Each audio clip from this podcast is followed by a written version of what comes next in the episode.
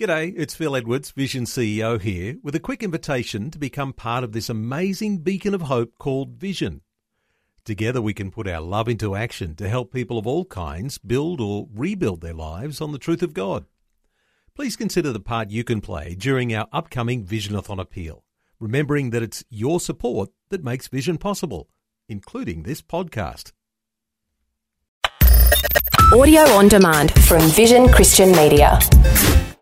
Jesus said, If you hold to my teachings, you are really my disciples. Then you will know the truth, and the truth will set you free. A pastor went to visit one of his members who had not attended church for a few weeks. It was a bitterly cold day, and when the pastor arrived at the home of the church member, he was sitting around a fire warming himself. The pastor sat in a chair opposite the man, the other side of the fire. The man knew why his pastor had called, yet the pastor didn't say a word. The man felt a little uncomfortable by the summons. Eventually, without saying a word, the pastor picked up the fire tongs and took a burning ember from the fire and placed it on the hearth in front of the fire. He then sat back in the chair, still saying nothing. After a few minutes, the ember had stopped glowing. It lay cold and dead in the hearth. The pastor looked at the ember, then looked at the man, rose to his feet, and said, I'll be going now. Goodbye. As he walked to the door, the man said to him, Thank you for your visit and particularly for your fiery sermon. I'll be back at church this Sunday. Without even speaking a word, the pastor had preached the best message he could about the importance of Christian fellowship. As long as the log was in the fire with the other logs, it burned brightly. Each burning log fueled the others and also fed off the others. Once the log was taken out of the fire and was alone, however, it went out. Christianity is like that. It was never meant to be a life of isolation.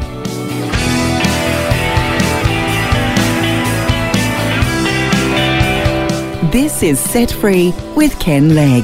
And thanks for joining us. This week we're looking at Basics for New Christians. Phil's my name, and uh, Ken, so far we've considered the place of Bible reading and prayer in the life of the Christian over the last couple of days. Today we're going to look a little bit at Christian fellowship, and what a great story you just told. Yeah, again, you know, I want to make sure that our listeners don't hear this in a legalistic way. Uh, but the fact is that when we were born again, we were baptized into the body of Christ. We are joined to others. So God has a family, if you like, and we're it. And what an interesting family it can be sometimes. That's right. Um, salvation then is, is not only entrance into the kingdom, but into the family of God. You know, God is our Father. Jesus is our elder brother. We're brothers and sisters. So whenever someone gets saved, they get added to the church. Uh, in Acts 2, verse 47, after the day of Pentecost, the birth of the, the church, we read, And the Lord added to the church daily those who were being saved. Mm. I like what John Stott says about that. He says, No one was saved without being added to the church, and no one was added to the church who was not first saved. Interesting. But the Greek word there for fellowship is uh, koinonia, which means to share or to have in common with others. So koinonia is shared life, and of course, the life that is shared is the life of Christ. We don't come together because we support the same footy team or follow the same political party. No, we share the life of Christ. In fact, if we meet and talk about footy or politics or last night's TV show, if you like, but don't share the Lord, then that's not really Christian fellowship. Mm. So it's His life that we share together. He's the head, and His life flows to the body through each member of the body. And that's what we call fellowship grace flowing from member to member by the Spirit of God. Mm. Of course, there would be some people listening, though, that aren't in fellowship for whatever reason. What would you say to them? Yeah, that's absolutely true. And there's a variety of um, reasons. In fact, uh, I heard that the biggest church in Australia today is the Church of the Unchurched. Mm-hmm. there's a lot of Christians that don't go to church. And there are many reasons for that, Phil. Some have just become disillusioned with maybe the direction that the church is taking. Uh, in many local churches, um, there's been a deviation from clear biblical mandates, if you like, and people have gone off on a tangent, uh, lost their way. Uh, often the Bible is not taught anymore in some place, places. This is what I'm hearing anyway. And uh, some leaders seem more intent on building their own kingdom than the kingdom of God, you know, presenting Christ. Mm. So others have stopped going to church because uh, they've felt abused in church, they've been hurt, and they don't want to get hurt again, so they stay away from church. There's a whole variety of um, reasons why people don't go to church. And certainly as a pastor, I've got to hear about many of those uh, reasons and many of those tragedies, really. So my sympathy is with those people. But what I would suggest, Phil, is that they pray that the Lord will lead them to other Christians of like mind, where at least they can have regular fellowship together. It might be in a home, might be in an office or some other place, but the biblical principle, you know, of fellowship is vital to the growth of all Christians. Um, Satan knows this, of course. You know, he he wants to keep us out of fellowship. Apart, yeah. And um, there's that old analogy. I don't, I don't know if you have heard it. Um, you know, when the children of Israel came out of uh, Egypt, uh, about three million of them. You know, and so as they were journeying through the wilderness, that group spread out a lot, and some people sort of became stragglers. They got more and more further away from the group, and then the Amalekites came down and sort of picked off the stragglers. And uh, I, I, I, guess it's like a, an illustration of a truth that you know that there is safety in numbers. There's safety mm. in the body of Christ, and we look out for one another. Um, but if we get isolated, which I believe is a tactic of the enemy, just just to get us away from other Christians, we can we can become more vulnerable. But what about people who might say, you know, I don't need to go to church. What you're saying there's all good, Ken, but in fact, hmm. you know, I'm doing a whole lot better since I stopped going. Well, that's that's uh, that's something which I have heard.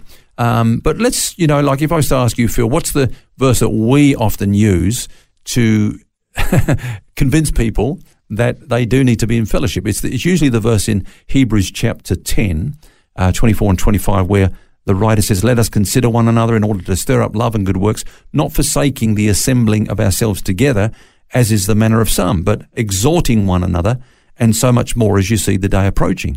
Now, when you look at that verse, it's not actually saying you need to go to church for you, but you need to go to church so that you can be a blessing to others. Mm. You know, uh, that thing of, well, what's in it for me? If we come with that attitude, then I guess you know we can say no. I don't. My my view is I don't need fellowship, so therefore I won't go. But hey, we, we go to be a blessing, not just to get a blessing. And too often we think that it's just about us. What can I get out of it? But what you're saying here, really, it's a two way street, isn't it? Yeah, and I think you know, like even for those that do go to church, if we went with that attitude, well, Lord, I'm going not just to be blessed. That's going to be a bonus, but I'm going to give. I'm going to be a blessing by your grace, I'm available for you to work through me, you know. It's a challenge. Yeah. But then, of course, we do get ministered to. All those one another phrases that we, we read in the scriptures, you know, those one another, uh, like confess your faults to one another, exhort one another, edify one another, and so on. Actually, uh, that phrase is mentioned 58 times in the New Testament, not even counting the Gospels. So it's, it's a reciprocal term, al elon, I believe it is in the Greek and it means that both parties engaging in that transaction benefit from it. Mm, so, would you say that kind of fellowship is indispensable in the Christian life? Well, indispensable. That's that's an interesting word. Now, if the goal is survival, uh, then no, it's not indispensable. Uh, we can survive without being connected to other believers. But, but we want to do more than just survive, though. Exactly. Yeah, God's goal for us is not survival. God's goal for us is wholeness and maturity. You know, that's very clear throughout the New Testament. So then you'd have to say, oh, well, then it is indispensable because God has designed the Christian life in such a way that we need one another. As I often say to my people, I need you, but but what's more important than that is that you need me. and what do they say to that? they just smile. um, but you know, the Christian life. I, my understanding of the Christian life, Phil, is that it starts with faith and it ends with love. You know, faith gets us connected to God, and we walk by faith all the way through our journey. But from that faith, we grow to maturity, and the completion of the Christian life is love. We're perfected through love. Uh, you know, Paul says, put on the bond of perfection and so on. Many scriptures that talk about that. So love cannot exist in isolation. It can only exist in relationship with other people. That's why, you know, the, the world writes about love. It sings about love. For example, the, the Beatles sang that song, All You Need Is Love. And then they broke up, which I didn't quite get yeah, you know? yeah, that's a bit ironic. Like, what is love? You know, it's not some sentimental feeling. It's like the ability to even love the unlovely. Mm. Um, and we can't do that in our own strength, but the indwelling Holy Spirit in us can manifest that kind of um, divine love, you know, in our relationships with each other. That's why we're placed in a body of Christ, so that we might grow, that we might come to maturity, that we might contribute, that we might receive from one another and grow into the fullness of this thing called the body of Christ. And it's really a family thing, isn't it? Yeah, it is. And, and in that context, Paul prays this that we may be able to comprehend with all the saints what is the width and length and depth and height, and to know the love of Christ which passes knowledge, that we might be filled with God's fullness. So we'll never know that in isolation, but we will know what God wants us to know in fellowship with the other saints of God.